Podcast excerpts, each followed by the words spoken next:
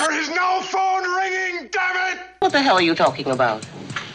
Do you know what the hell she's talking about? Now, what in hell am I going to tell this boy Shaver's parents? That a substitute nurse assassinated him because she couldn't tell the doctors from the patients on the floor? My God! Okay. You let a woman beat ya, huh? You little tiny nothing. Why did you move closer to me? Closer Don't, you? Bob. Uh-uh. His name was Jeremiah Johnson. Norma Rae has been working since she was 16. Jeff Goldblum is the psycho freak who's everywhere the action is. That's outrageous! You try one more goddamn stunt and I'll light up the fucking sky. I'd rather die running than be left here alone. Okay, but remember, Serpentine! Absolutely. What a guy.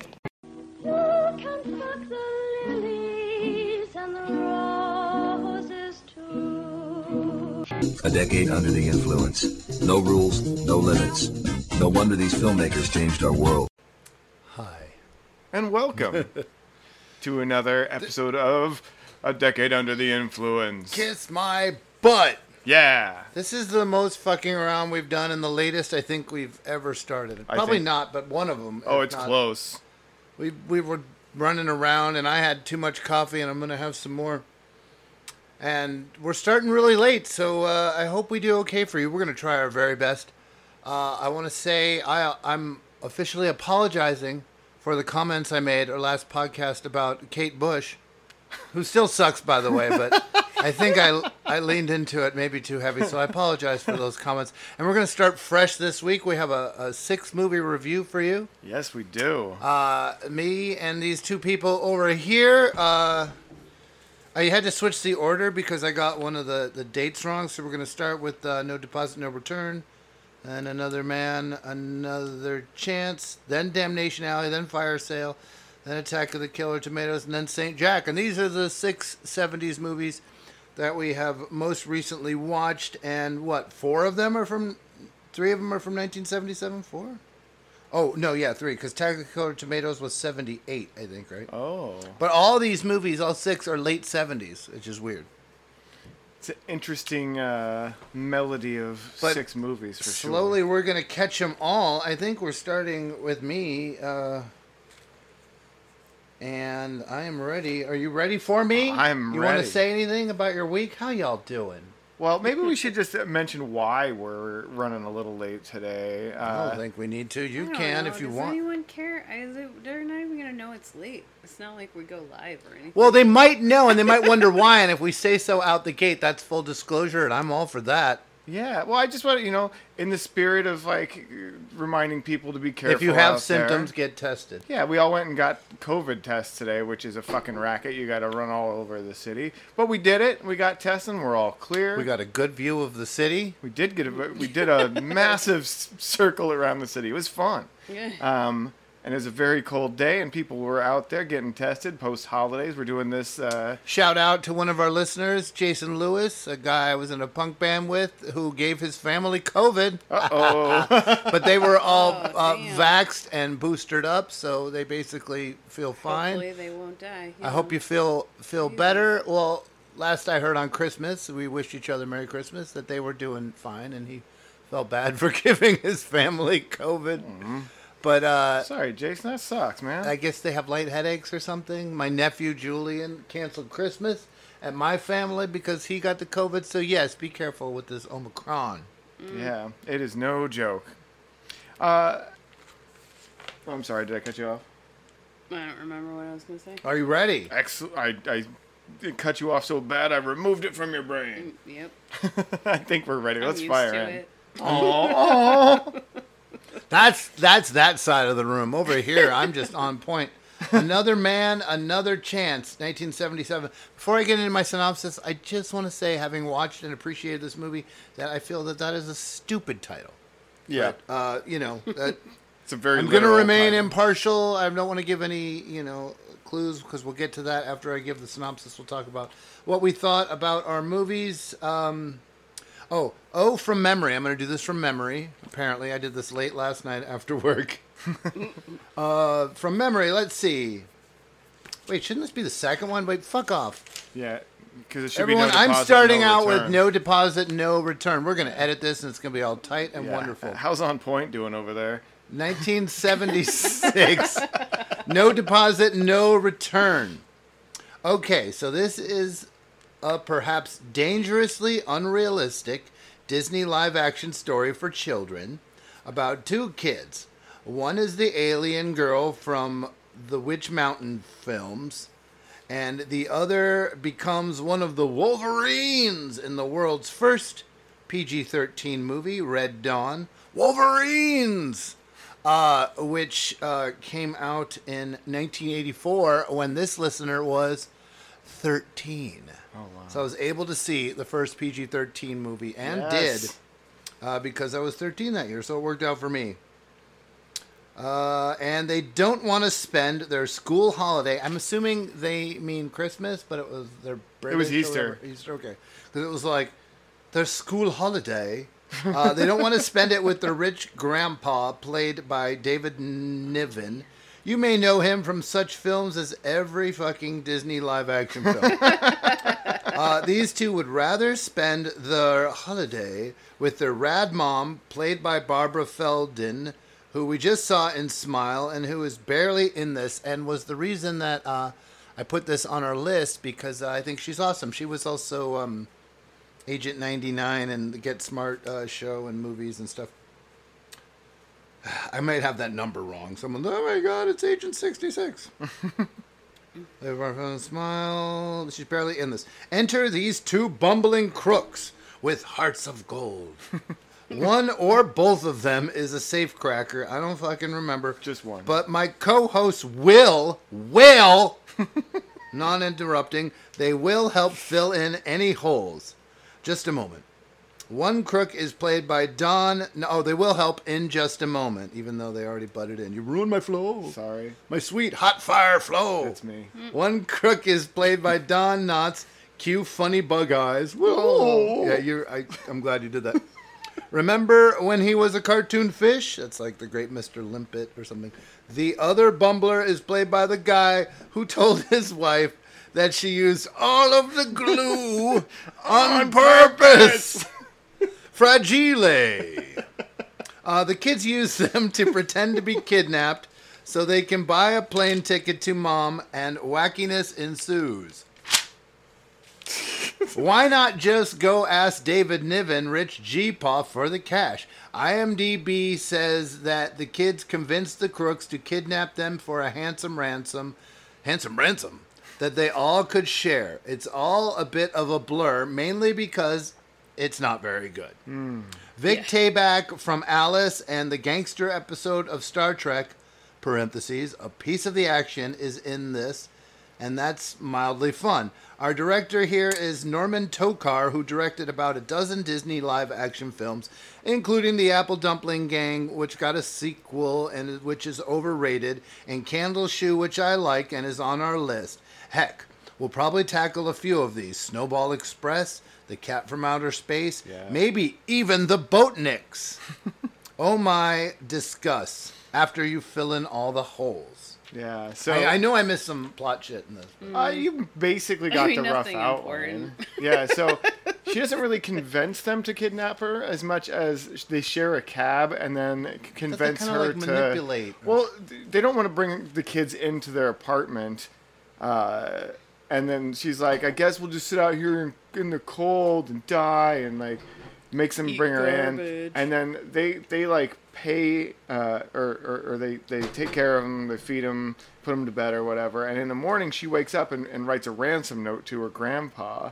So she can get money for for the flight to China to see her mom, Yeah. and enough money so that they're also well paid off. What the hell is David Niven doing this whole time? And He trying is to find him. enjoying the fact that the kids are f- have fucked off because he's been really nervous about how they're gonna break everything. What did I cause say? all 'Cause these problems. I wanted to come back to it about saying it was un, uh, dangerously unrealistic because yeah, it's because like they just like get in a car with Yeah, strangers. yeah, Don like Knotts and Glue Guy. assigns the his driver or his butler or whatever to like sit in a car outside.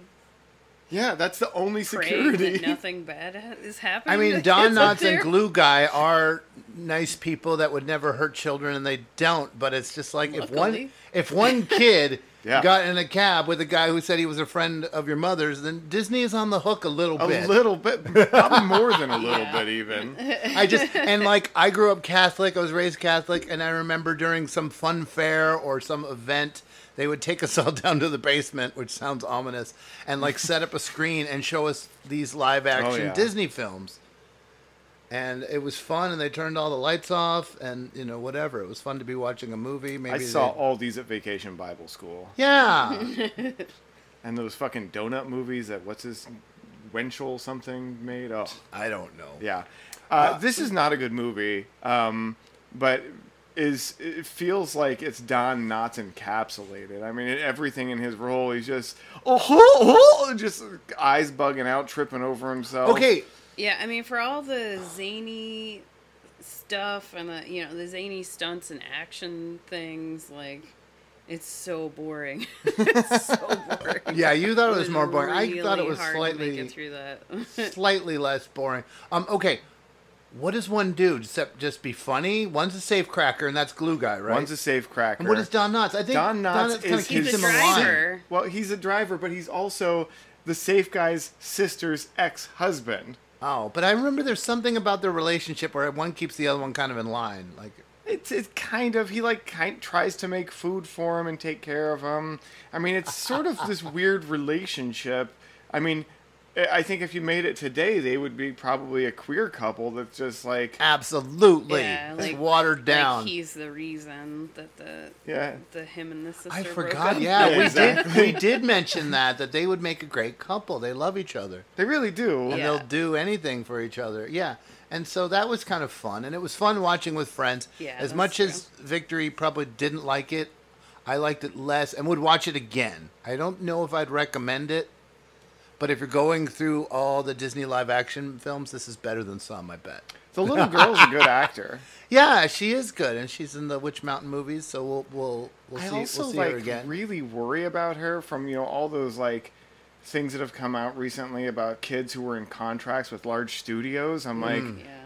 You're just too good of an actor, and like like why are you this practiced? Why are you this fucking perfect? Doing you're you're hitting all your marks. You have all your lines perfect. You have this sassy attitude. I'm just ah. I hope you're okay. I hope you're okay. I would feel bad giving this a thumbs down, but not too bad, so I think it's probably a thumbs down. Uh, I watched the Don Knotts movie Private Eyes, and it was like a severe thumbs down, but the commentary was fucking amazing. it was great. It was Tim Conway talking about how Don Knotts is like old and ornery, and then was saying things that he said on his answering machine. I had a ball listening to the commentary.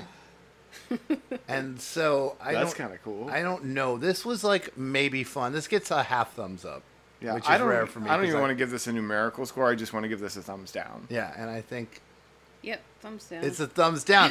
we can move on unless you have anything else you want to say Nothing. Let's get about going. no deposit. I'm gonna say it slower. No return. Oh, what the fuck does the title mean? I, It's I- just about a bank or just- something. Yeah, he's just he's just stealing stuff. So they're they're like, you're not putting anything in. It's someone they asked for a anything out." title, and there was a guy in the office that was just like, no deposit, no return. Move on. I think maybe. Like, probably. What else are we gonna call it? Like kids kidnap themselves Yeah. shenanigans. This might be inappropriate to put in a film that we showed to children in the 70s. yeah. Okay.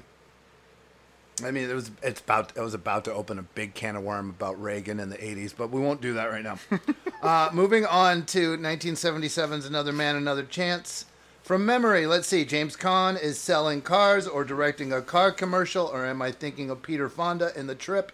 Anyway, it's suddenly not a car commercial anymore, and we are in the Old West, where Rootin' Tootin' once shot a man just for snoring. That's from an old commercial they used to show us uh, to death, along with that Civil War pewter chess set.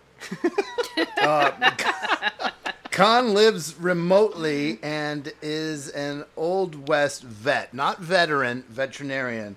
Interesting, but also, uh oh, the kind of gross.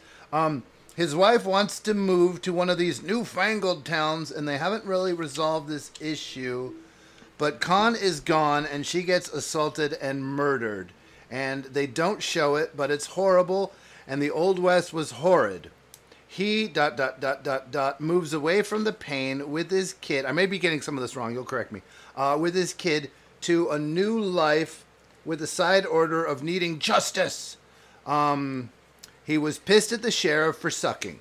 Susan Tyrell is the best shit in here for me as the town's teacher who teaches the children how to shoot. okay, let me look this one up now.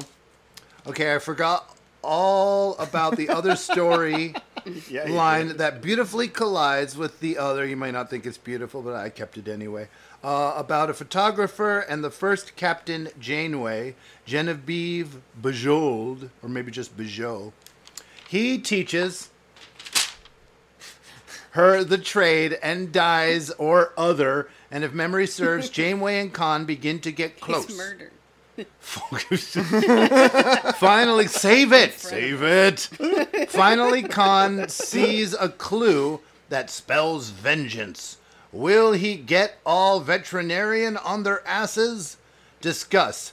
The guy from a couple scenes of One Flew Over the Cuckoo's Nest is in this. Written and directed by Claude Lelouch. Uh, October 30th, 1937. He's born, he's still alive. He is a rad French director who did The Losers segment of the film Visions of Eight, 1973, which we reviewed, and you can watch li- or listen to that review. I gave it an 8. I think you guys maybe gave it less. But uh, anyway, discuss. Uh, I think that Susan Tyrell is the only reason to watch this movie. Disagree, but Yeah, I you- hear that. You and I- really liked this movie. yeah, I did. I came away from from it liking it. The beginning of this makes no sense to me. This whole like starting off with him Caan being a fucking photographer and Put that into the section for why I like it. yeah, Because, it's like just what? Like, like, why is this here? And I guess it's because because he's supposed to be like a distant relative or something, but they never explain it. They never No. come back to and it. that's a plus for me because it's Oh, yeah. 70s gold. What? Should we explain it? No. but then they're like, wait a minute, what if we were in revolutionary France and having a discussion about people possibly getting married and uh-oh, Oh, yeah. now they're not getting married. I should have mentioned Prussia because they sure did. Oh yeah. There's some realism in this. I don't know. Like what what prompted the conversation, but they did when they were like at this like weird modern photo shoot, they the subject of these people, like this guy's ancestors did come up. Did it? Yeah. Ugh. And it was like the Awesome. I- yeah. foreshadowing of like these are the people that I come from and then they Mm. like launch right into their stories and it's like why did we need that? Yeah, why was didn't we just unnecessary. just dive right into the past? Like why does it got to be connected to this I like. modern shoot that we're not ever going to even come back to? I mean, I feel like I could almost list this as sci-fi because I was like, were we in the future at the beginning? Did we go into the past? um, I I know that after watching this, and especially sitting here now discussing it with the all, uh, I want to watch it again. We've uh, reviewed a couple westerns, and to me, I think this is the best one. We reviewed McCabe and Mrs. Miller, which is a um, what do you call it? The guy who did the wedding, an Altman film, Hmm. and I liked that because it showed the awful grittiness of the West. And then we did the Hired Hand, right, which I think we all liked. Yeah, we all like that. And I like this a little bit better. And I'll watch it again, and maybe I'll like it less. But uh, It's this was a pleasant surprise to me. I think we all liked different westerns better because I think Victor, you like McCabe and Mrs. Miller. I like The Mhm. Hired Hand best, and you like this movie best. Yes. Um, and they're all they we all all agree Susan Tyrell was awesome in this. Oh yeah, right? yeah. She's Yeah, easily yeah. the best. She's the only reason to watch the movie. I've yet to see her in a film. Maybe uh, you, pro- you The promised September me a 30th. Rose Oh, not she's great in that. her. Well, I know, but I, she's not. She in every movie I see her, and she just kind of steals all the scenes and the movie that she's in for the parts. that She's she- one of the people that steals it in Rose Garden. Yeah, no, she's very good in that, but there's just some really misused in that powerful James Dean movie. Yeah, yeah, yeah. I know. Why are you there? She makes a great shitty stepmom, but I mean, use that more. Or actual mom. Actual. mom. Actual mom. Anyway, Uh, yeah, she could have been in, in a ton more of this movie, and It was neat. It wasn't just that she taught them how to shoot. I think it was that Oh, like, she she, said- taught whatever the fuck she wanted. yeah, and absolutely. And, and is she spelling it right? No, but that's not the Yeah. point. Well, and She's also teaching them like, to read. you know, like talking about people. So like in in other places, they would be talking about these you know bank robbers and whatever like as bad guys, and she's talking about them like you know oh so and so stole from the rich and then gave it to the poor. like, and Yeah, you know like making like telling stories about folk heroes instead of like Right. going with Setting up that demonizing for them. people like and and like she's teaching children who are like you know whose moms work in brothels and and Yes. stuff like that Mhm. like But she comes from that background. She was a sex worker. I mean, in the beginning of the film, and she Yeah. transitions to this other town So she's- to open up this boarding school so that other people can live their lives, and she can teach the kids and make an income. all stuff yeah that yeah I feel. she's teaching uh people's history Yeah, Yeah. I feel all this is interesting as, as, as hell, and they threw it all in there. I feel like this movie's kind of dense. And um, it's funny because they're like, "What's all with all this French stuff?" Well, the director's French, so he added. And I, I like with um, a movie we're going to be doing soon, um, Jeremiah Johnson, and also McCabe and Mrs. Miller, and A Hired Hand. I feel like they made an effort to show the West the way that it was, and I Right. That sense of realism that we did not get in the most extreme and no deposit no return. Like this movie was taking time and i feel like they studied some history about it. In jeremiah johnson they definitely did. They had a lot of technical advisors and people that had read books and all the characters were based on real mountain people. And so i'm curious to want to learn more about this film Yeah, and I do really like that there is an immigrant perspective in this of them coming to the country and like Yeah. really leaning into And like what it was like. What it, yeah, that experience They're of eating traveling rats out or west. something, and- Yeah, being having having their stuff attacked, being taken advantage of by like you know what we'd call coyotes today. They called wagon master back then because he's fucking white. Uh, you know that they, these people are being trafficked out west, and they're just like throw your life savings this direction and go, and they end up in that one weird little spot because he really likes the light. I Yeah. mean, uh, the the story's actually. I mean, once it gets going and past some initial like bumps, it's it's a pretty good story. It's very sweet. Um, I like this overall. Yeah, I can't decide whether to give it a seven or an eight. And I was also thinking, uh, we noted when watching it that some of the vet- veterinary practices that they show are kind of gross. So beware. yeah really There was a little bit of like waterboarding a horse, and I don't, I don't know. I don't, I just, I don't know. We've seen much worse, and it stopped when I was about ready to be like, I can't take this. Yeah. Uh, it stopped, and you know, I would appreciate commentary on this. Uh, I forgot what I was going to say. So it's a seven or an eight. I can't decide. Yeah, I'm throwing a six at it. and not because I didn't like it. I thought I, I did like this movie, but like, it, it it was fine. And there was just some things that pulled it back a little bit for me. His selfishness that leads to his wife's murder, the the horse scene. Um, uh, there, there, you know, some things that are made to make him a little bit, well, fairly unlikable. And I don't know that they actually do the work to ever make him likable again. I think the bar was really low because he came out pretty good, in my opinion, comparatively. True. Because there was some parts, honestly, where I thought he was very touching, and he was willing to have a conversation with her. He wasn't just like "fuck you, you do what I say." Like, Yeah. you know, and Kind of. other thing. I mean, maybe the bar isn't that low. Um, well, I mean, also, I mean, if you watch uh, Godfather, James Caan's a fucking prick in that, and so it's like he's. I like a kinder, gentler James Caan, even though again the bar is low. Another reason I would rate this high is because I like the weirdness. I like that it doesn't really say uh, why there's a car in the beginning, and it doesn't. It's all over the map as far as story. It's all over the place. So for '70s chaos, it that moved it up, in my opinion. That's funny. Now I don't know if Victor's going to give this a thumbs up or a thumbs down.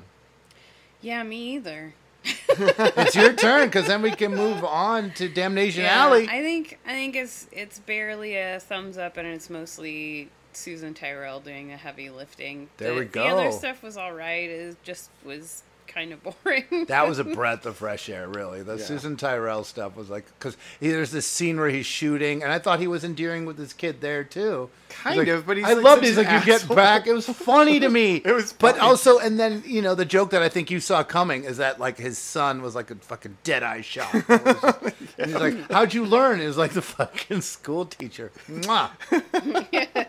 Very good. Um, moving on, I believe to Damnation Alley, 1977. Yeah, Damnation Alley. Take This us through is it. Directed by Jack Smight.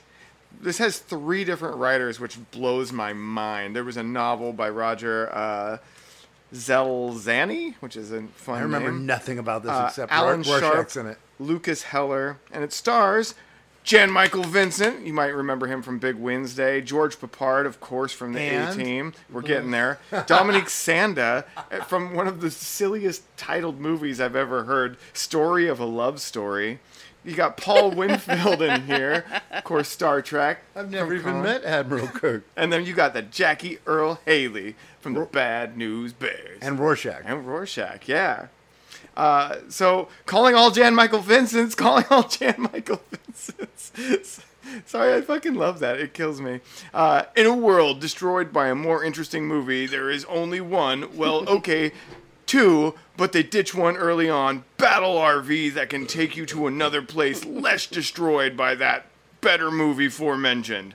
On their way, they will face all sorts of post radiation created perils and find some new friends as well. But will they be able to make it there? And if they do, will there be anyone or anything there to find? Well said. You should have mentioned Jackie Earl Haley some more. Well, I mean, go ahead, because I mean, it's a it's an interesting role for him. In your synopsis, I mean, I give your synopsis a nine out of ten. I could Oh, have used you. some more Jackie Earl Haley references inside of Okay, the, but maybe so- that's my spice. Well, no, you're right though, because literally the best scene in this is where he's throwing rocks at the battle RV and he hits Jan Michael Vincent in the fucking face with a rock and then hides and he's like, What the fuck? Where are you, kid? And he picks up another rock and throws it again and fucking nails him again. And he's like, Ooh I was thinking so funny. about how there's a lot of like you know post-apocalyptic movies out there in the world, and a lot of them are gross because some people are like, in the post-apocalypse, you know, people will be fucking disgusting. And you know, like in Star Trek: uh, Next Generation season one, Tasha Yar keeps talking about sexual assault gangs and shit, and it's, Yeah. Yeah. it's nasty. So I was thinking that like, even though I don't think I like this movie, I don't think it was the greatest or liked it that much. It's not as gross as Uh, like hold on, record scratch. There literally is a gang Yeah. of people who try to sexually assault. Don't remember it, but it's not boy and his dog. They- No. No, they stop in the um That gas station. the gas station. Yeah. Oh yeah. And those but three but it doesn't happen. They get It's away, all right? those, yeah, like- they end up killing all of them. Okay. guys Yeah, with there you go. So radiation. that probably. I was just thinking about how like you know it would be on my list of a, a movie that was safer. Yeah. There you go. To watch than some of these others that we probably won't watch, or other movies that are out there that people like. It's just so all. I would watch the this place. It's funny because you know it starts off with Jan Michael Vincent and George Peppard going into it. They're they're missile command folks.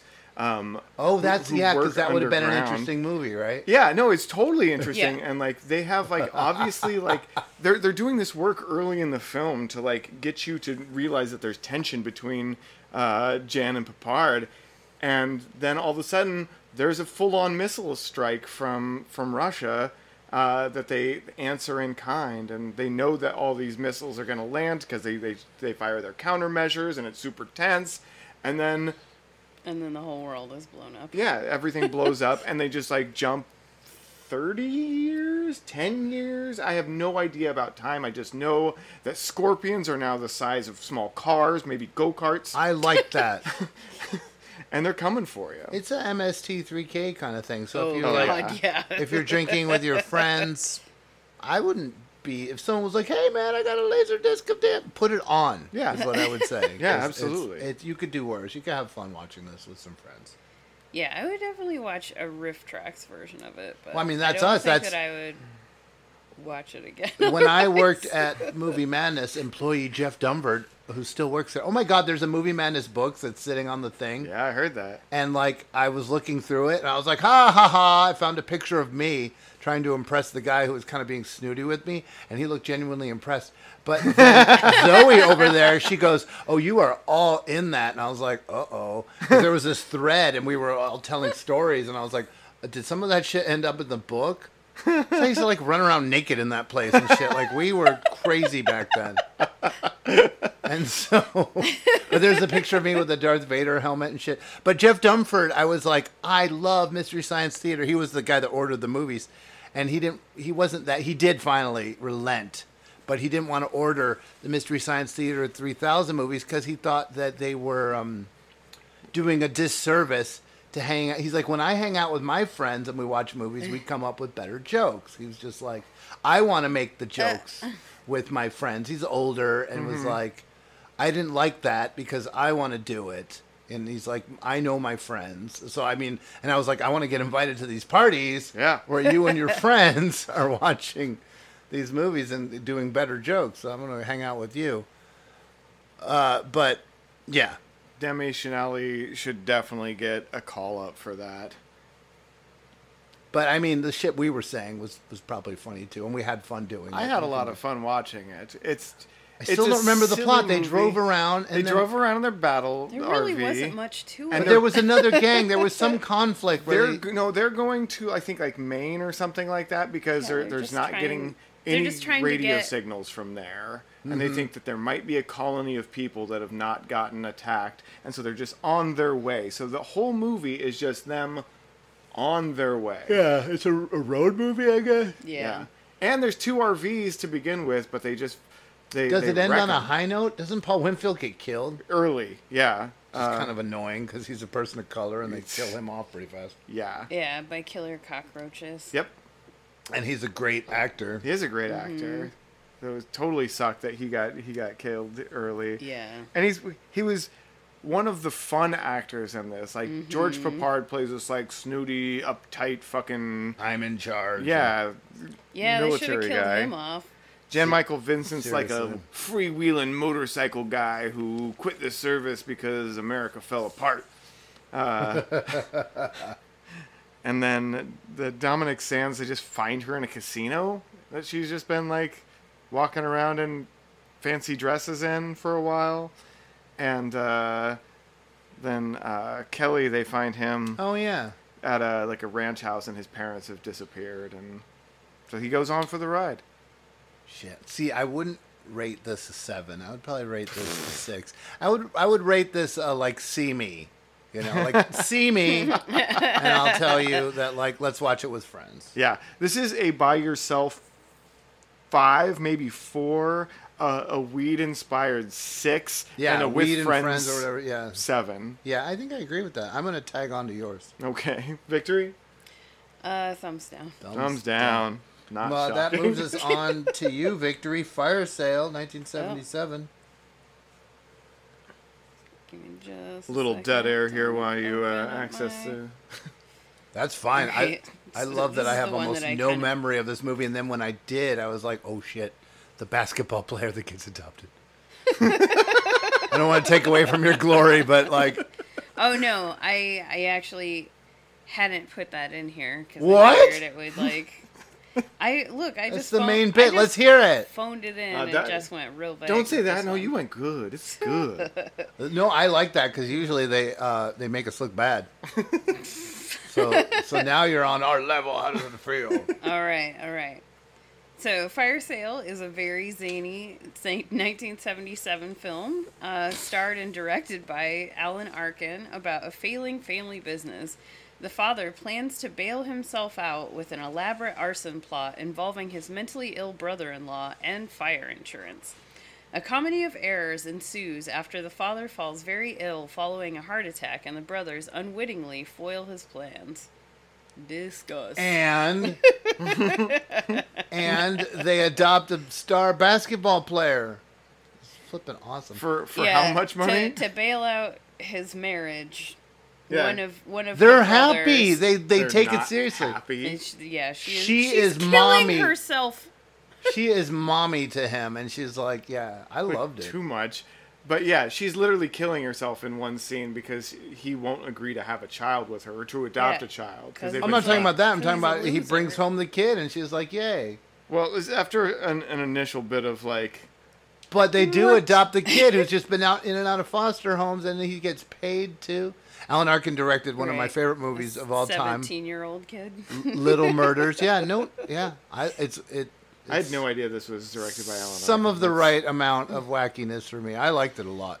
I didn't hate this movie. Um, it is I like it because it's going crazy. It is going crazy. It's all over the place. Um, I, I appreciate your quick synopsis because like this this movie took forever. it Should've really just adoption in there. Took forever Yeah, there doing was a lot was going on and not a whole lot related to the plot. So it was like I am doing a synopsis of the plot. That's all really hitting dings for me though. Ding ding. to the movie. Well, and then his brother, what was he like? He uh, Shit, what was he his had brother? like some weird thing where he'd go. Yeah, the anxiety. It's like Well, yeah, 'cause early dad- representation of anxiety attacks. the dad's abusive, and so like they're like they they're all very like intimidated by him, and and so then like him becoming ill like allows them to like experiment with being a little bit more in charge and and then you know the whole thing with like trying to like revamp the store and you know like the one brother is trying to like Oh, yeah. afford to have children in order to save his marriage and the other one is trying to get married to this w- like coworker who his dad doesn't approve of The little Irish girl. Stay away from the little Irish girl. Do you remember how this movie opens? No, but um, It's Alan Arkin and his wife laying in bed, and then everyone comes to his house to smash his fucking windows out because he's such a shit. He's so coach. Yes, see, it's his job. crazy. Love it. Uh, Rob Reiner is in this. Yeah. Who uh, directed Spinal Tap and other movies people like. Did you do Home Alone? No, we did not. That's that's douchebag. That's whatever. Uh, Ferris Bueller's. Oh, is it? Okay. Uh, Vincent, maybe he just produced it. His name's on it. Vincent Gardenia was um, Benny Ficus. Is he their dad? Who was he in that? he Uh, was also the "What's Your Pleasure?" The guy from Little Murders, whose name was like Carol. Oh yeah, he is the dad then. Yeah. Okay, Yes, Carol. You're right. Good job. thank you. I'm looking up. Sid Caesar was in this. So funny when that when Alex directors Rocco was like, in this. hook into different uh, people who they always want in their films, who they always cast. Sid Caesar was kind of funny in this, and Sid Caesar was one of the people that like invented comedy on television. Sid Caesar's uh, the brother who's damaged by World War II, right? Yes, I loved that. That Yeah. was funny. Uh, Sid Caesar, I don't think they were married, but they were like always together doing television stuff with Imogene Coca, who loved cats. And I post pictures of Emma Coco with her cats all the time because she was like super goofy looking and cute and fabulous. She was in that Brady Bunch episode where Marcia thought that uh, she looked like her. Oh no, she looked exactly like her when she was young, and Marcia thought that she got older and looked ugly. but then like hung out with her, and she's this free spirit and amazing. And Jan totally turned around. She was like, "I "Fucking love you, and if I end up looking like you, that's great." That's you so ugly funny. son of a Gunderson or whatever. I I had a, a lot. This is another movie like another man, another chance, shitty title, where it was kind of a. I, it beat my expectations. I was like, it's gonna be dumb, wacky. Yeah. It kind of was. It was also a movie I watched, and I'm watching it, and I'm like, I've seen pretty- this. pretty ridiculously zany, but like, but also like, it, it was funny. It was fun to watch. It's it's it's, on, was it's on my pile of '70s movies. Yeah. I'm like, here here's one. Oh yeah. Well, since you were you, you did our synopsis, do you want to rate this first? Sure. Um, I I would give it a a thumbs up. Not like an enthusiastic thumbs up, but a thumbs up. Hmm. Go ahead. Oh, okay. I'm gonna give it a six because I, I did enjoy it. I thought it was fun. Um, but this isn't something that's high on my rewatch list. I'm gonna give it a seven and say, but don't take my word for it. Uh, moving on. Attack of the Killer Tomatoes, 1978. Is that you? That's Yep. victory. Oh, This is the one you didn't phone in. I went. I went deep. Dan Bello or whatever. No, I mean I just I, I found a couple of a couple of things that were interesting, but also, you know, don't set the expectations too high. I thought you were gonna say. I thought for sure you were gonna say also puberty love. puberty. All right. Attack of the Killer Tomatoes is a zany airplane style spoof of B B movie horror, uh, in which mutant tomatoes engineered to kill go on a spree.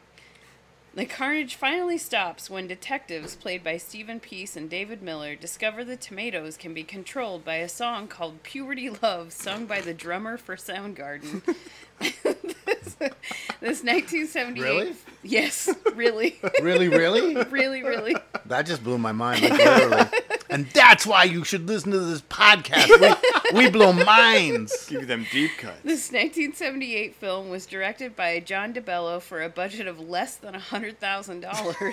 Unbelievable. Most, most of which was spent apparently on an accidental helicopter crash. 60, Oh, whoa! We were totally wondering about that. $60,000. That was like one of the most amazing things I've actually ever seen because I'm like, we were all three of us like, how did they film that? What? Yeah. And then Yeah, we even how got it. We were like, I not be think that they filmed an accident. Because it comes in hot and it hits his tail, and then it's just like, whoa, whoa, whoa, whoa, whoa, whoa, whoa. And I'm Yeah. like, and then they know It was all CGI. real. That's real. yeah. so and then they were like, funny. well, we just spent 60000 on this destroying this rental helicopter, so uh, we better incorporate it into the movie.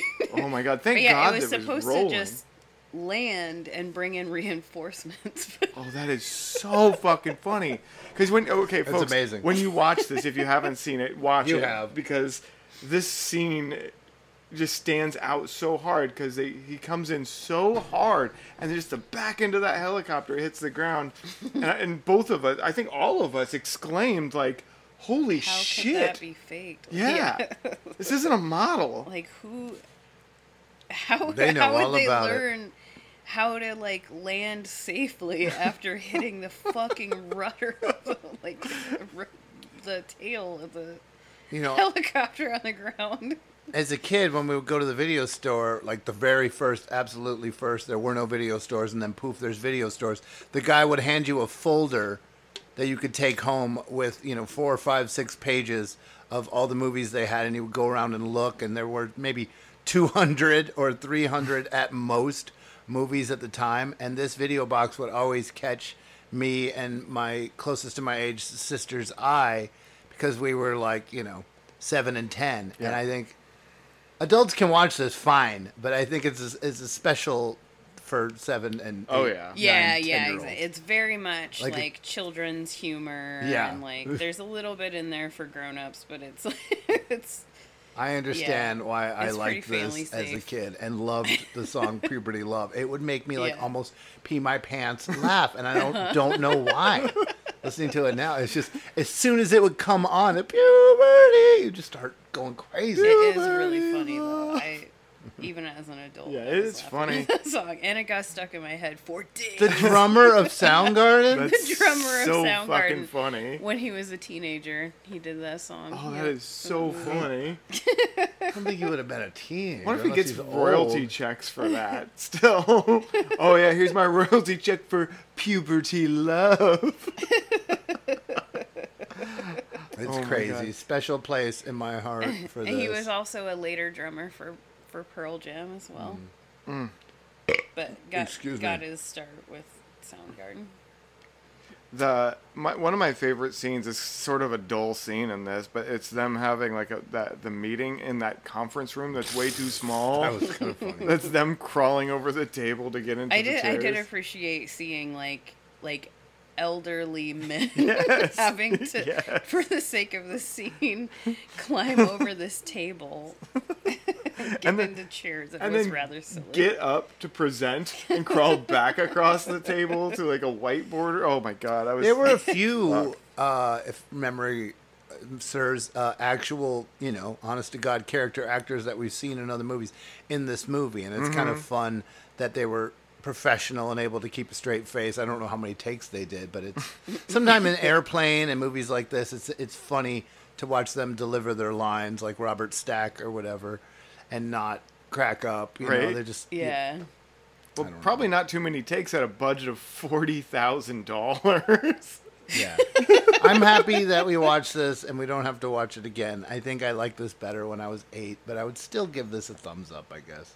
Yeah, I think I think I like it more in hindsight than I did actually watching it. Well, you had like seen it. You funny, had not, right? Yeah, I hadn't It's seen it. funny to think about later.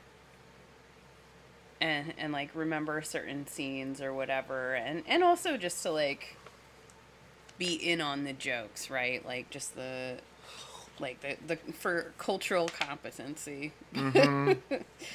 Yeah, I but also it wasn't especially funny or entertaining to like watch. It was kind of a lot like some of the jokes and stuff were just kind of like oh yawn but the stuff that was funny is you know continues to be funny more funny actually like after watching the movie yeah, I'd agree with that. It obviously looked well. It wasn't a Blu-ray; it was a DVD, but it still looked better than I had seen it because we just watched it in like the pan and scan VHS and the you know the VHS tape that had been rented by other eight-year-olds in the towns that you grew up, you know, surrounding area. So you know, it was neat to see it in its full glory, the true director's vision, to really see the shitty helicopter crash. So Yeah. um, I appreciated that. I also want to not do a number score for this because I want to just give it a thumbs up. Uh, You're moving to the thumbs up camp. How very Ju- dare just for a couple of these things, and w- mostly Very where it's like movies where it's like, I don't know that this rates a number score. Like it's not, um, it, it- it's a movie. Uh, There's- and, and your, your your comment about being it being a kids movie that's uh, really enjoyable for that age, I totally agree. I would just- have loved It's something that a child would, I feel, at least this child was drawn to, and I know. I would take my friends, you know, my dad would take my friends and I to the video store and we would gravitate towards this.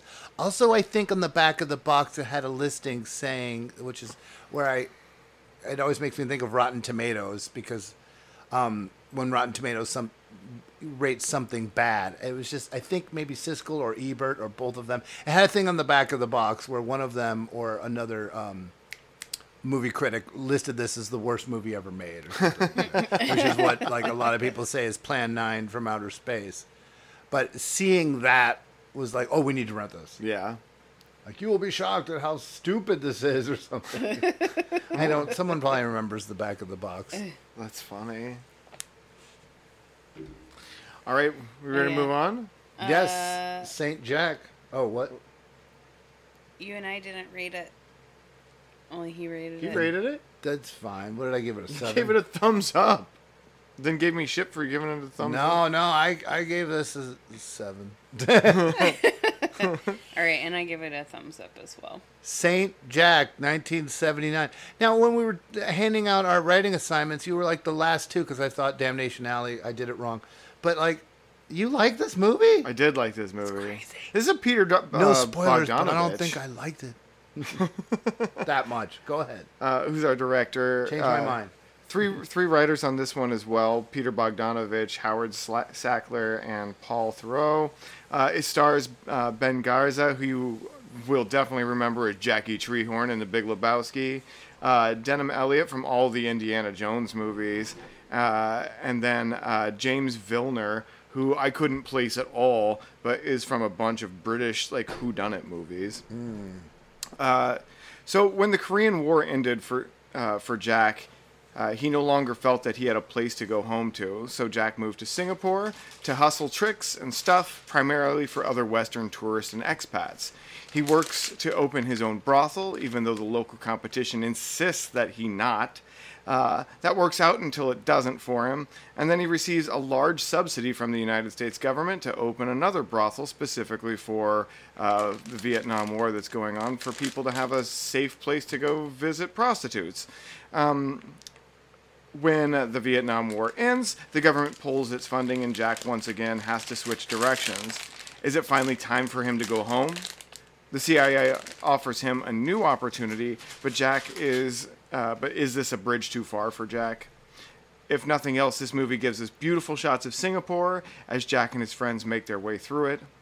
And my last note on this is Jack knows absolutely everyone in this film. Mm, Every single good. person, child, shop owner, taxi driver, he knows them all, knows facts about their lives. He is a man who has made a point to get to know everyone. Uh, you left out the tattoos. I did leave out the tattoos.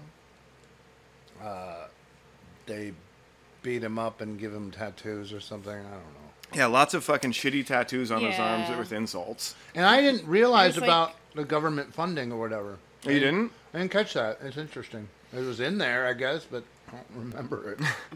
so they gave him money.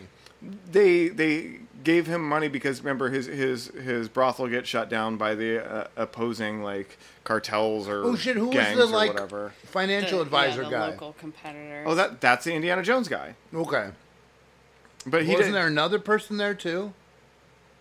Oh, with those three British guys. Yeah. Did you have them in there? I didn't Just- list them in there.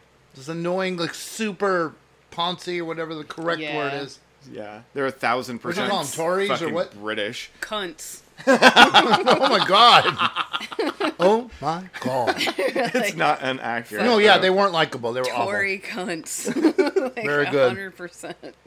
Okay. But it's really funny because like it, I think they do a really good job of of being like imperialist like Tories at the time who are like this is this was our land that we so graciously gave back to you and now we just want to be Yeah, able to live here cheap and fuck and Racist assholes. Yeah. get drunk and like Bojo. yeah, I think a lot why I like this movie is because of how integrated into the community he is. Like he has made like such a strong point to get to know everyone, to to be a part of things. Um, the film shoots outside a lot, which I also really like. Um, because I think those are always fun shots, especially uh, you know when we watch, you know, obviously we watch a lot of '70s movies, um, and these are time capsules for us for for places, and mostly what we get to see is L.A. and San Francisco and New York, which is great because those are beautiful, interesting, dirty places Yeah. that I, I want to see in those times. Chuck and, full of nuts. and this gives us Singapore, which is is uh, uh, also a really interesting, beautiful place that has a ton of stuff going on, um, and I really liked all all the side stuff like that. And of course, the other thing that I really liked is that Jack's Bridge Too Far that I mentioned is um, reporting on the uh, senator going and, and seeing uh, a gay uh, sex worker, which he ultimately decides, I'm not gonna I'm not gonna do this kind of intel work for the CIA. This is this is this just feels gross. People come here to like be who they are, and I don't want to be that shitty person who's like. I'm getting it better while you're saying it, and then I also I do appreciate it. And there was a slight memory of being like, okay, he did the right thing. I don't know why I didn't like it that much. It's just one of those like follow a guy around and probably cinematographically cinematographically. what a great word that shows that I don't know. I don't appreciate cinematography very much. It's There's- probably orgasmic or something, and There's a little bit of like the sort of like avatar trope in it. You know, like the white guy, yeah.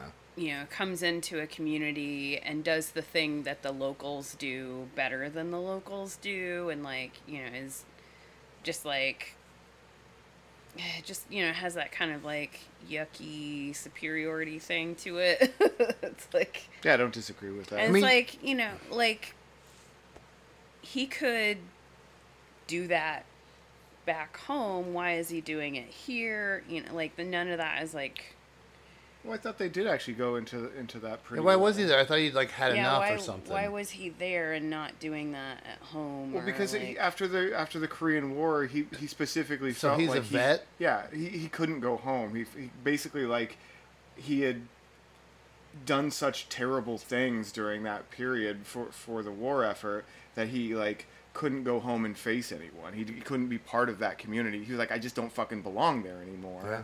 And so he found this import export guy who was willing to sponsor his visa in Singapore. And so he starts doing all this like hustling for him and hustling on That's the side. kind of more yucky. That's another Like, parallel to why Johnson. doesn't I don't he think see that's- these people as peers or people that he should have to respect or face for what he's done? Oh, I think he does though. I actually I think that like part of the reason why he wants to stay there and, and do this is because he wants. To, I mean, like keeping in mind, we're talking about pimping. oh, I, I totally like get we're that. not talking about. He's not opening an orphanage. No, but he's yeah. He's exploiting I went very, back and forth very with it too. impoverished people I I totally agree with you. like- after like being at war with them. well, not them, but. But I, I agree with I you. I mean, he's seen as maybe treating them better than some of the other people. I don't know. He interacts with them. yeah, I mean, you got to do something in the movie to make him not seem like a monster. I get. Well, I mean, you can watch a movie and be like, okay, this is an amazing movie. I, I don't like this guy. And I don't remember if I, I like this guy. Do you like this guy? I like parts of him. He's but- better but than, I, like- think he's better than the three British Tory guys. Oh yeah, yeah. I and I think those guys are in the film to make him look like a good person. Or just, I thought maybe the director was like, I want you to see these douches. I mean, But I don't actually ever think we're them- supposed to I mean, like him like a, like a whole person. Like, oh, everything about you is great. Because I don't think that's what they're going yeah. for. It's it He's seems not necessarily a hero, but there there's just some yucky things No. about it that's a little bit like Playboy magazine. Ugh. I get- You know, like Yeah, definitely. Yeah. like a Playboy magazine article of like what a what a a good man would be like. it's weird. I like a lot of like black exploitation movies. What was the one we watched? Willie Dynamite or something. It Mhm. was a lot of fun. But it's like again, you were like, "What are we talking about? We're talking about pimping." What was the Mhm. one? Was it Truck Turner where the pimp That is was totally different. was li- not? It's still talking about pimping. We're talking about pimping. Yeah. Yeah, It's not. It's absolutely the same. different. Pimping is pimping, no matter what movie it is in. Thank you very much. But I was trying to say that Nichelle Nichols, I liked her in Truck Turner, and she was a pimp, and she was beautiful. she was a pimp in that. Yeah. Have her as a, and the madam in the other movie I Mm-hmm. like too. Yeah, but like the the thing about those that makes them different is they're not like an outsider coming in and doing this to people. They are people from the community That's who are just surviving also. And I wasn't talking that about that like, aspect talking of about it. like um you know like giving opportunities for there to be sympathetic portrayals of people who are just trying to survive. He's not just trying to survive. He's like on permanent vacation. like being a fucking Agreed, kind of. owner. like, But they're, and he, they're you know, the locals are like, "Oh fuck that." like, very you know, they're- true. They're like, you know, the local competitors are like, no, this is our fucking turf. This is our business. Like, these are our people, our community. Like, did- you don't get to do this. You can work for us and you can, like, help support our businesses. But you opening your own business and doing this to us is a step too far. Sure, there's still pimping in it. Yeah. And I have a hard time sometimes just with pimping. I understand what you're saying, and that's Yeah, in yeah, there as well. absolutely. Although what you were saying uh, about connecting it, or about you know him, you know not wanting to be anywhere, or he couldn't go back to the states, that reminded me a little bit of Jeremiah Johnson too. How he Mhm. like was in the war, and then one of the guys, Hatchet Jack or whatever, asked him about the war, or, or he's been up in the mountains so long, he's like, "What did I miss another war?" And he's like, "You didn't miss nothing," and it's Mhm. like you know, I wasn't in a war unless maybe you count the People's War, but but like I related, I can I can relate to having seen or been through some shit, some struggle, and wanting to like you can't go back in Right. a way. So I mean, I did get some of that, and Mhm. and I liked that they touched on that, but I also was like, I don't know if I like this dude, you know, Yeah, and- Right. and just him wandering around. I was kind of sick of it sometimes. right, right. Yeah, I mean his choices are understand. They do a good job in this film, like making his choices make sense and be understandable. It's just you know, as an audience member, it's just a little bit cringy. Yeah. You know, but I, I, I do think part But of, I, I don't. I also don't think you know, like you're saying, I don't think that they're necessarily making him out to be a hero per se. They just We need to listen to the commentary. Yeah, I don't think he's he's supposed to be a hero at all, but I do think he's supposed to be a vessel for us to see expats in specifically like uh, Singapore and, and Vietnam and places like that that have been affected by U.S. or imperial incursion, you know, and and watching like this character who they, they need to make him at least likable enough for you to watch the film and, and want and are interested in like what he's going to do next and why. But then it goes through like you know them using uh, the uh, well it starts off with like more individual expat conversations about the like hell is expat? an expatriate. So Okay, someone who thank is- you. who has moved I'm away like, you've said their- that twice. uh, from their home country, not necessarily as an immigrant, but sort of as a retired playboy or something like that. Thank that. you, know? retired Um, I mean, but the- yeah. but then you know it moves on to to, to more like uh, actual government incursion. You know where he sets up the brothel for the U.S. government, and then moves even deeper into like how how the U.S. government would use those individuals to spy on even those in power. And I liked that sort of Mhm. view in, into it. I, I What did he say when he re- was he just like fuck you? What did he say when he rejected them? I, He's like, I I'm don't gonna do actually. I don't think he ever never said anything to them. Okay, because I remember he it was did. kind of he a shows fuck up you. and he's across the street Yeah. and he sees him and he like just like shakes his head Yeah, and no. he's like fucking Yeah, no and then he chucks I'm the out." camera in the And- river. Mhm. Mm, and then he just then movie over here's some more Singapore Yeah, you've changed my mind in the slightest. That is, it is a dense film. Like Yeah. you know, th- for me, another man, another chance. Again, a bad title. um, that there's a lot going on, and you get to see Singapore, and like you know, I I'm also one of my takeaways is maybe I need to see this again because you got a lot that I maybe didn't even get. um, I mean, like I, I think a lot was put into this movie, Yeah. and it's a director that Yeah. you know people love. He did uh, one of the movies that defines the, the genre. That's kind of like Easy Rider that I feel like might be unwatchable. I can't even think of the name. It's not The Landlord. What's the name? And I listened to all those podcasts about his partner who worked on it and didn't get credit. Uh, Polly, uh, uh, can't say Polly Purebred because that's Underdog.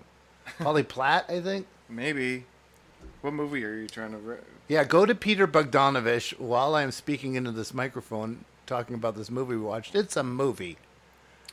Um, also, another thing that. I liked about it um, that you almost never see is the sex scene with the intersex person. oh Yes. And for for any audience listeners who may not know what intersex means, it means someone who has both like biological sex traits of both male and female or what is regarded like by mainstream Yeah. culture as male or female body parts. We Um, just go ahead. and it's like it's not it's not sold as like a fetish or anything like that it's just this person is just present their body is just presented as how it is and they're just part of a sex show and nobody even remarks upon it like as if it is unusual or like a freak show kind of thing or anything like that the person is treated with you know the same amount of respect as as anybody else who's in in the the sexual acts in the sex scene I like that as well. And we just finished Freaks and Geeks, which to me I think was the first TV show that even mentioned that kind of a thing. so he did Last Picture Show Paper That's the Moon. one. Is Last picture, show. Paper Moon too is, and then the the woman uh, who was in Bad News Bears, whatever her name was, find her name. Uh, she was like the youngest person to win an Academy Award. oh interesting But it's Polly Platt, and like it's just one of those things that you know now finally the world is like you know half a percentage, maybe less patriarchal, and these people are getting credit. You know, so many people that like you know were just wanting to to to do you know something and support you know their partner, and then didn't get credit because of the way society was, but Right. it- it's coming out now that she had a lot to do with the films, and they also not to discredit anything about Saint Jack, but they were like the movies that Polly Platt wasn't involved with were not as successful and stuff like that. But um, He, he has a really funny. and I just want to read this because I think it's. he always looks like a little bit like Rick Moranis. ridiculous. Oh, he's in this movie a lot too. Oh, he's a CIA agent. You're yeah, right. he's in it. He's all up in this thing. Like, well, I expected him to do sort of uh, not Orson Welles. Uh, what's it? Fuck. Alfred Hitchcock, sort of like walking Yeah, through with that's my what we usually thing. get. and he's just like got a part, and it just keeps coming back. With like Paul. Mazursky or something, he'll just he'll just be in it for a second. Okay, he this is- plays a gay prostitute in Harry and Tonto. in, on IMDb, and I really like this just because it's weird. Uh, the, the first line of his info is Peter Bogdanovich was conceived in Europe but born in Kingston, New York. Like, what? Why do we need to know where his parents fucked? Like, why is that? I, want, I hope I get a line like that sometime. I'm Uh, glad she's getting credit now, but Yeah, no, that's awesome. That that's. but I don't think she had anything to do with this movie. but still, I don't hate it. It just there was something going on in this movie. I was just like, I'm sick of this. I don't like this. Maybe I was fidgety. Maybe it was the There's time also just a lot of runaround in this movie, which is a little bit difficult to sit through. And sometimes it can be hard if we don't like the person. Yeah. Yeah, exactly. Yeah. And you're like, this guy, fuck off. Yeah. but I, I agree with you where I feel like at times maybe I liked him. I liked what you said when he was like, I'm not going to do that. Yeah, he makes some morally Yeah. correct choices at points. And it's a, it's the it's a movie. It's showing you things, and I like that we can see things and make our own judgments. And Right. Yeah. Right. So I would I would give this a thumbs up. Now I would probably give this a seven, but it was one of those where like, eh, maybe I'll watch it again. It's so funny. Like, you give it a seven, like, uh, and I'm like, I'm giving it a seven. If you like, you should give this an eight or a nine or a ten.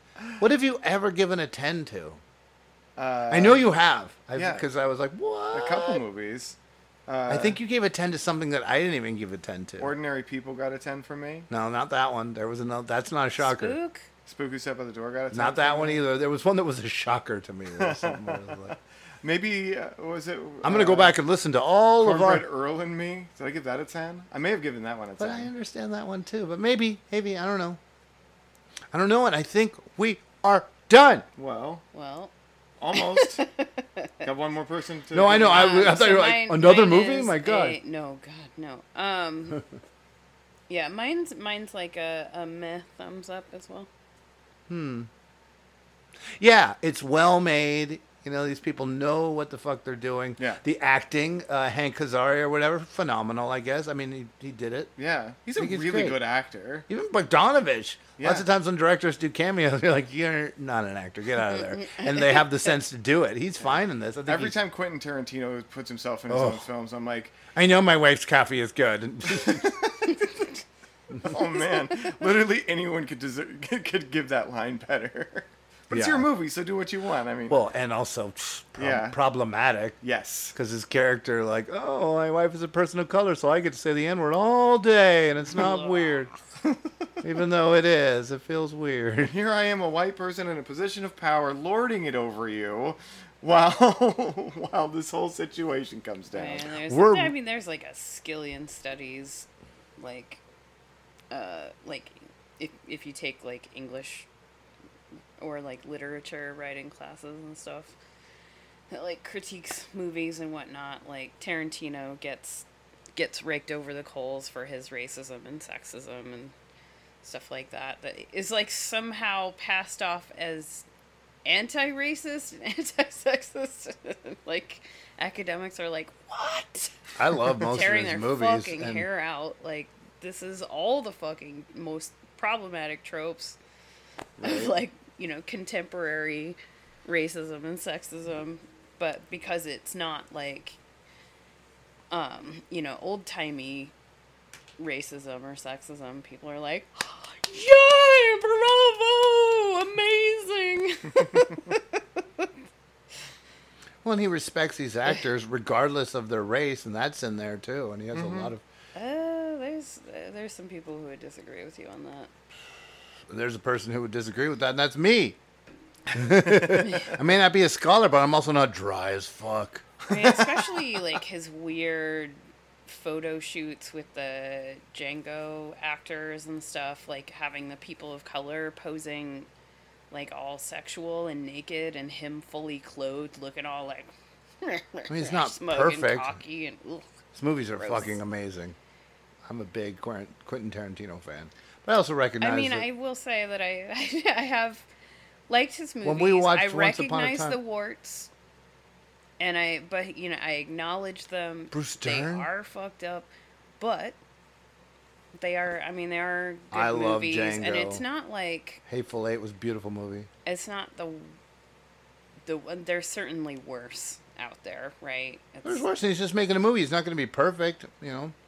I want him to listen to people, and sometimes he gets. I mean, I, yeah, I mean, he's nowhere near perfect as far as like, you know, like consciousness, of, you know, of oppression and stuff like that. I just, I wish that he was like, you know, I'll tried a little bit, like a little harder. Yeah, and I think there is He's something. got the resources. like, what- people have definitely told him about it. like, many, many people have had that conversation with him, and he's all like, "Fuck you! I do what I want. I don't have to listen to you because I don't have to care." Right. Which that's that's I think one of the things that it comes back to when you see people make good movies about topics that are interesting and, and bring up a lot of questions and talking points about race, about society, about uh, moral issues that are centered in the film to then find these like sort of glaring holes it, it, it, it can be difficult because you're like no i really want you to be a little bit better because you are are in a lot of ways acting as a moral compass not just f- for this film but people are latching onto it as a larger like Yeah. like moralistic view in the world um, Yeah. so from that point of view i totally get what you're saying I've seen a lot worse. This Yes. person of color loves his films. Ha. And I think a, a, a, at least a small part of this is that he just doesn't do interviews very well.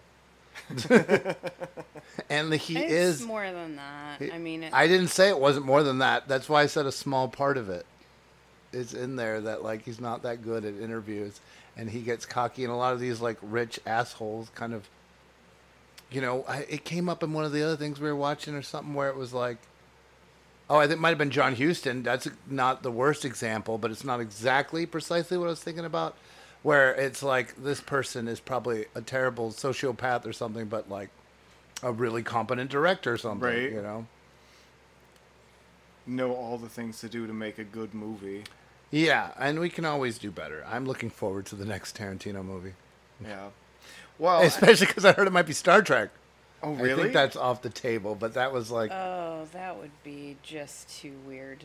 Also, like I would he just love doesn't it. have the social awareness to pull off Star Trek. That would just be terrible. I don't know. I would go see it. Oof. I and would go we'll have see a it. I would go sure. see it, but I just it's that's a train wreck. I really enjoyed his sort of just- like oof. reimagined histories, and I kind of hope he can, can continue to get paid. To Yeah, create Inglourious. Basterds. I'm grateful for that film. Inglourious Basterds is a good, interesting film. Django. I'm grateful for L.A. that. Uh, Once Upon a Time in, in L.A. is a f- interesting film. I want more superhero movies.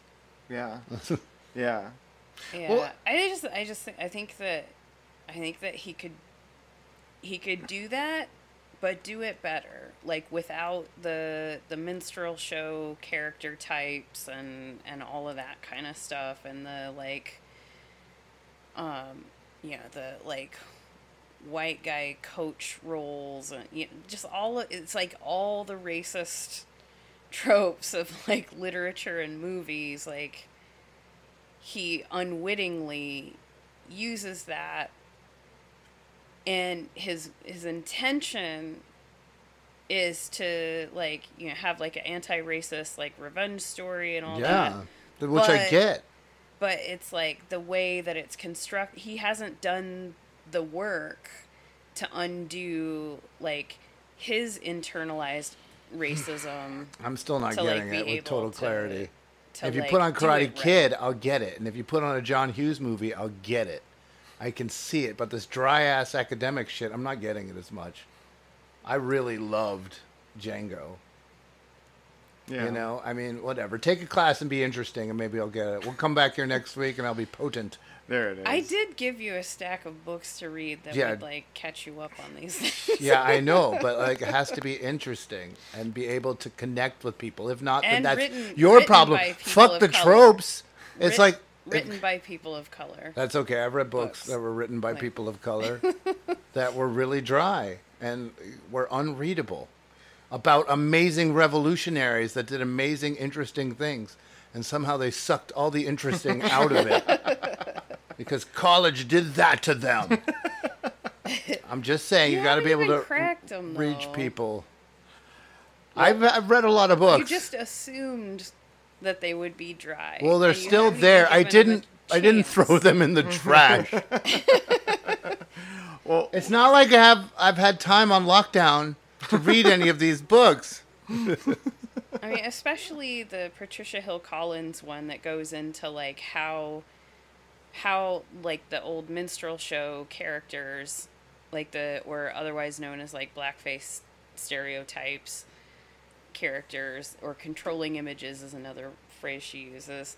Like how those continue to show up um, in American media because people don't understand what about those characters was fucked up and how tho- those characters were created to to uphold a social hierarchical system based on race.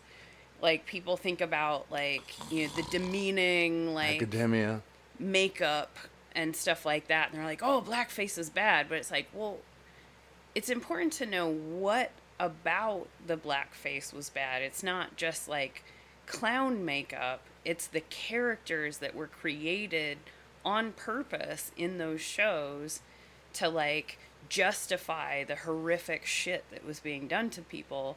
And that practice continues now in the mm. characters that are created now. And like if we're not aware of those and how they're operating then we can re- recreate them even in like well-meaning stories where we're intending to be anti-racist but like oops we used like a blackface character to like tell a I'm story i'm not or, getting that like, in Django a- though. And I, I learned a a lot whole- of this. I've shown you movies of this. We've all learned a lot of this together. Yeah. About step and fetch and stuff. I've taken classes. I've read books. Dozens of fucking books. It's like this person is coming across like I ain't read shit. I have read shit. That was very interesting just and learning that about new shit has come to light that you might want to read up on. Yeah, maybe, but you have to be able to communicate to people. It was like people from the Black Panther Party were able to speak in a way that other people could, like, people in the community could get on it, and then, like, you know, the Revolutionary Communist Party spoke in a way that nobody could get. Still though. And I'm getting some of that from this these academia like terms and stuff. Even the word trope, like, just explain it in a way that everyone can understand. Yeah, I feel that. and and I want to do that. And I know that uh, you know our directors can be better, and I'm I'm 100. percent My hand fell asleep. I'm 100. Oh, percent no. All pins and needles. I'm over 100% behind that. I want everyone to do better and to make movies that don't alienate anyone. And we were talking about, um, oh, we weren't talking necessarily about transphobia, but we were, I was talking to a Star Trek guy while waiting in line to get my, my test results. And a lot of people are down on Discovery. And one of the things that we mentioned was like, oh, there's no, there was one scene where there's like, there's no straight white characters. And I was like, you know, don't let that bother you. You have relatives that you should be happy you aren't committing suicide. Like representation is very important, and it's I'm 100% behind that. I just want Plus, you get Admiral for Men. Yeah, you get Admiral for men. Very good. I hope we haven't put you to sleep or turned you off, but it's important to have these conversations, and I hope that we all have them. Yeah, and we're told. And you could reach out to us, which nobody does. But please do. Like, we're interested to hear like your opinion on this. Um, you can contact us in a number of ways. In fact, you should probably do it through our Instagram or Facebook pages, which you can find by searching. I want Quentin Tarantino to contact us. It's like I was listening to Saint Jack, and then suddenly, what the fuck, y'all? I am on blast at the end of your podcast. I like that. Because it could happen. I hadn't seen anything about I mean, none of Saint it. Jack. We did talk none about of it rare would be 70s a surprise to him. I mean, like No, he I got know. he got pretty well roasted. But if he by- was interested by, in- like black academics, like really took him to task on that movie, so hmm. he would not be surprised by this at all. Right. Yeah, no, I didn't. I don't think so.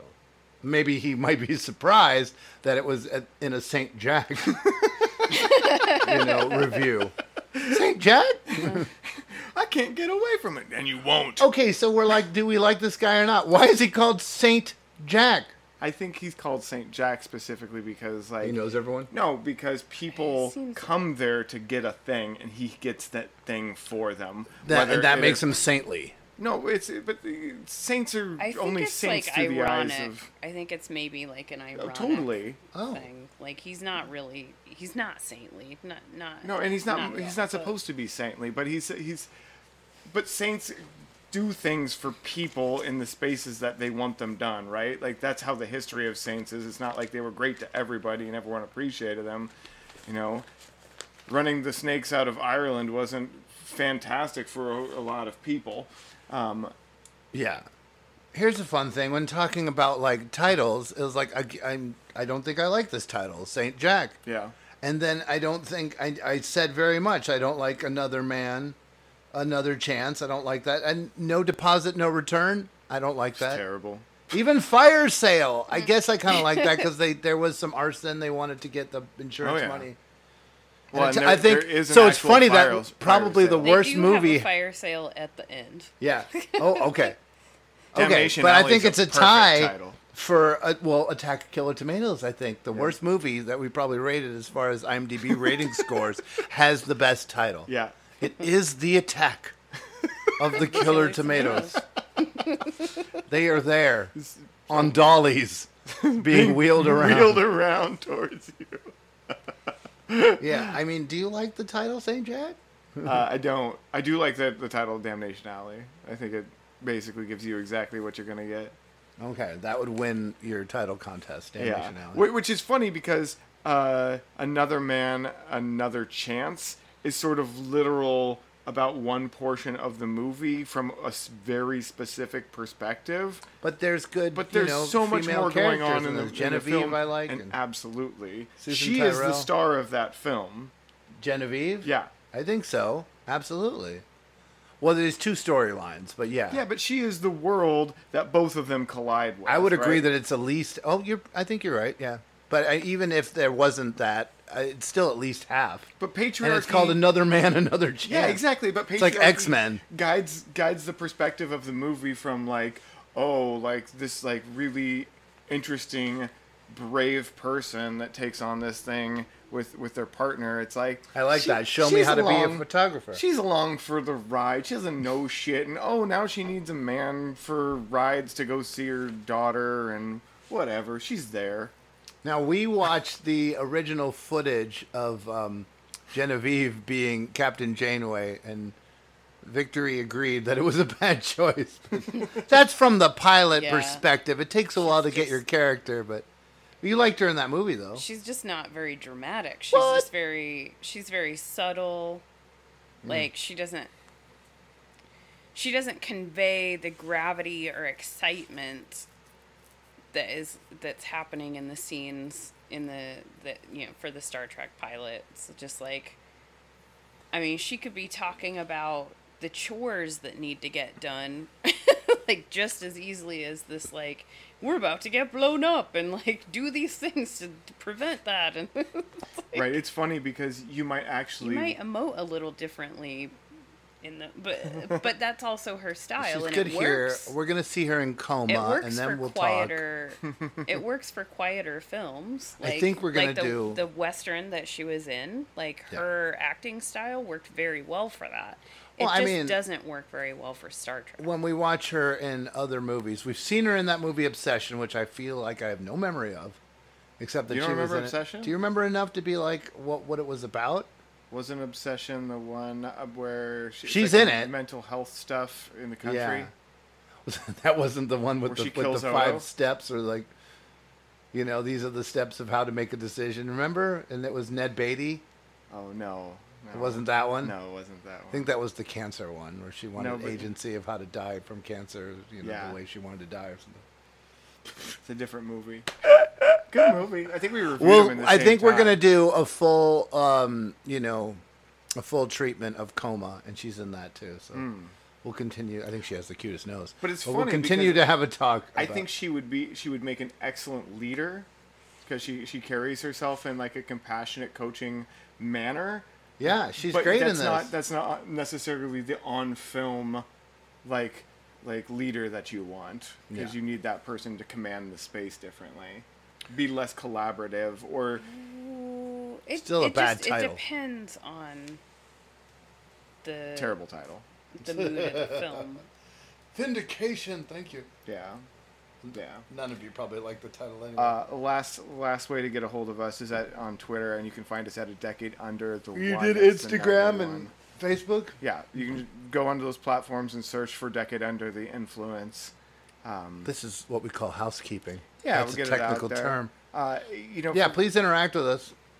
And you know, lots of times, and you may have noticed this, dear listeners, that when we have discussion that is from outside of our podcast that people have engaged with us on, that often comes into our podcast, and we'd love to integrate your thoughts uh, about what's going Yeah. on into it. We've even had people that listen that became guests on the show. It's true. If Jason ever comes to visit, uh, he can be a guest on the show. Once he gets his whole Come COVID visit me, Jason. No, yeah, I think that's no, I know. I'm just poking. no, no. I mean, I think it's it's been a while. Yeah, Maybe hopefully not, he's though. doing great. Yeah, because did he have it? in Because it wasn't Christmas. It might have been Thanksgiving. I don't know. If we have to end this, we just keep going Hmm. we just keep on. going. Uh, thanks everybody, and we'll we'll leave it there. Uh, see you soon. Ugh.